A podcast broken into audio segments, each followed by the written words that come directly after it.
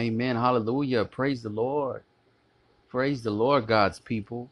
Today is a blessed day alive. Today is a beautiful day because God has allowed us to see it and we will bask in His glory. Amen. Today we're going to be talking about our faith in God. You know, one of my favorite scriptures is Mark 11 22. It says, Have faith in God. And what does that mean, have faith in God? And what does that mean, have faith in God? Well, that's trusting in God. We're going to trust in the Lord. We're taking we're taking our trust and we're putting it in God's hands. We're believing and that He's going to be able to do whatever it is that we're asking of Him. You know, we're not looking at Him as a liar. You know, the Word of God also teaches us that without faith, it is impossible to please the Lord. Now, what does that mean? What this means is, first of all, let's take a look. If you were to speak to me and if you were to promise me something and then I would just think that everything that you told me was a lie, well, then what is that saying? Am I having trust in you? Do I have confidence in, in, the, in the things that you're saying that you're going to do? Do I have faith in, in the things that you say that you're going to do? But see, God is not a man that he should lie. Everything that he has promised to us is truth. He has given us the gift of eternal salvation.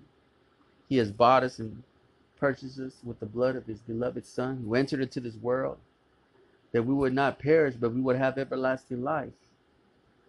Amen. He has done great things for us. Why? Because he loves us.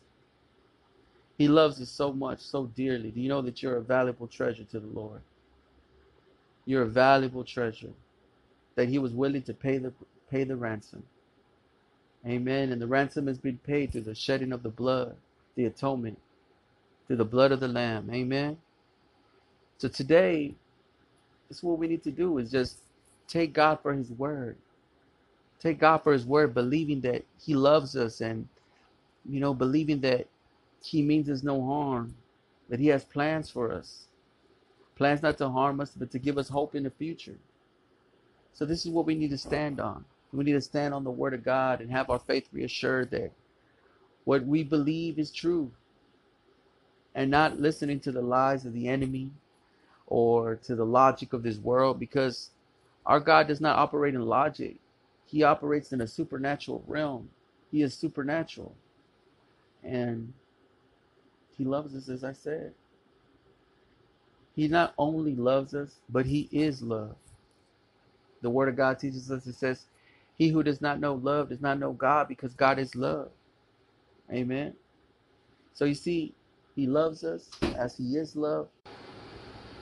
And we can turn to Him. And we can communicate with Him. Because He's there for us always. He says, I will never leave you I will never forsake you. Why the world will fail you time and time again, He will never fail you. Why people will break away from you, come in and out of season, He will be there through all seasons. Through all seasons. In the hard times, He is there to comfort us in the good times. He is there to rejoice with us. He is always there. So, let us have our faith in the Lord. Let's have our faith in God.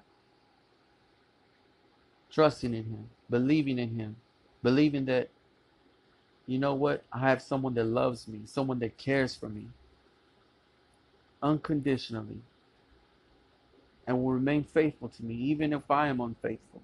Even if I fall short, He loves me and welcomes me with open arms. Amen. Hallelujah, God's people.